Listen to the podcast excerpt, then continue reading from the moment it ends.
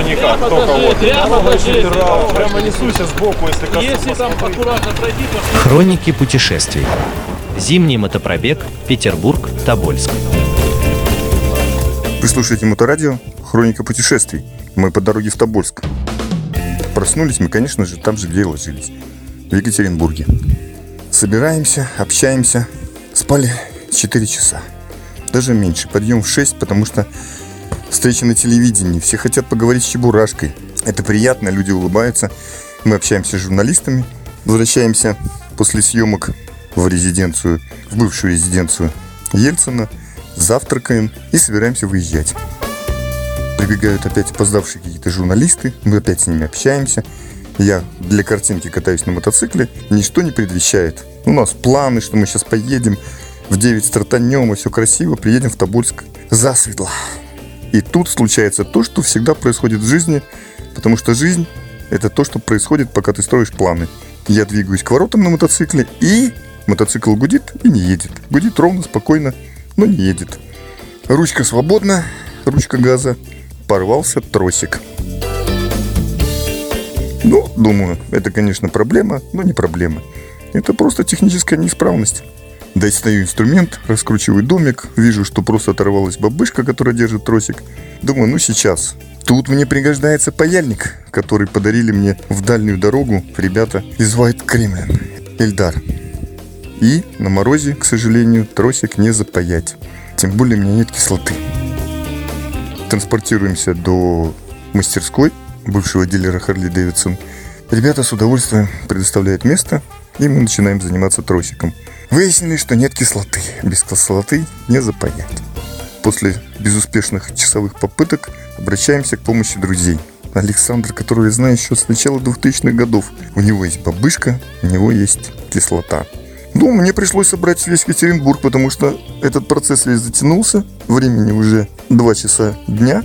И понятно, что в перерывах между тогда, когда мы паяли, разбирали, собирали, мы общаемся с друзьями. Поэтому выезжаем. Все починили, все видят. Выезжаем только в 4. Похоже, что дорога до Тобольска будет в ночи. Уже идет снег, прогноз оправдывается. Что может быть приятнее зимней езды, когда идет метель? Только сидение у теплого камина с бокалом, с любимой и созерцанием на огонь. Поэтому мы выбираем зимнюю дорогу. Снег идет уже не шуточный. Метель, начинается прямо метель. Не холодно, всего минус 6, но снег валит, валит, валит и валит. И буквально через 2 часа в дороге образуется снежный покров толщиной ой, 10 сантиметров. Тут ты вспоминаешь все свои навыки, все свои умения. Но снег есть снег. А меня обгоняет машина, забрасывая меня снегом, и мотоцикл виляет. Меня несет с одной стороны дороги к другой. Я пытаюсь вырулить, пытаюсь еще газом, торможением.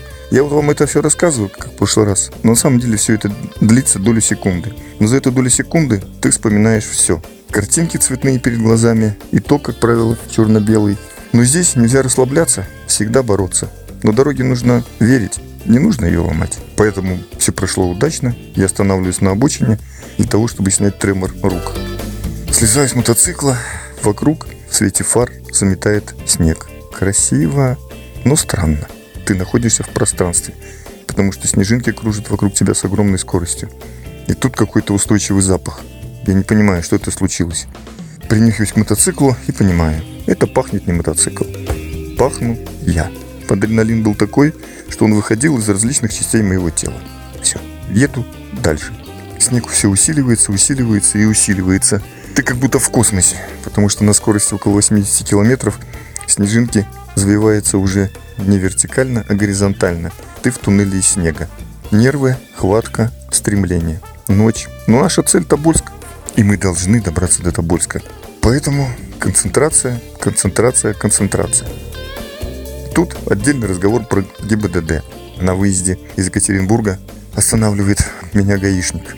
Вежливый, спрашивает, куда, зачем. И говорит, вы знаете, снег идет, опасно. Может быть, вы как-то поаккуратней? Я буду стараться. Едем дальше. Документы их не интересуют. Я оторвался сопровождающего меня Игоря Левтины и приблизительно на полпути опять останавливает меня экипаж ГИБДД. Подходит, вежливо интересуется. что, куда. Я говорю, что, что вы меня останавливаете? Что здесь так много мотоциклистов? Он говорит, а я смотрю, из темноты выныривает кто-то, что-то, на чем-то. Не понимаю, что это, потому что фара вроде как у мотоциклов, но еще по бокам что-то.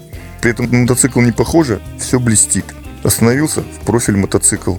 И говорит, куда ж ты в темноту-то? Подожди. Я говорю, да когда? Он говорит, ну снегопад завтра закончится.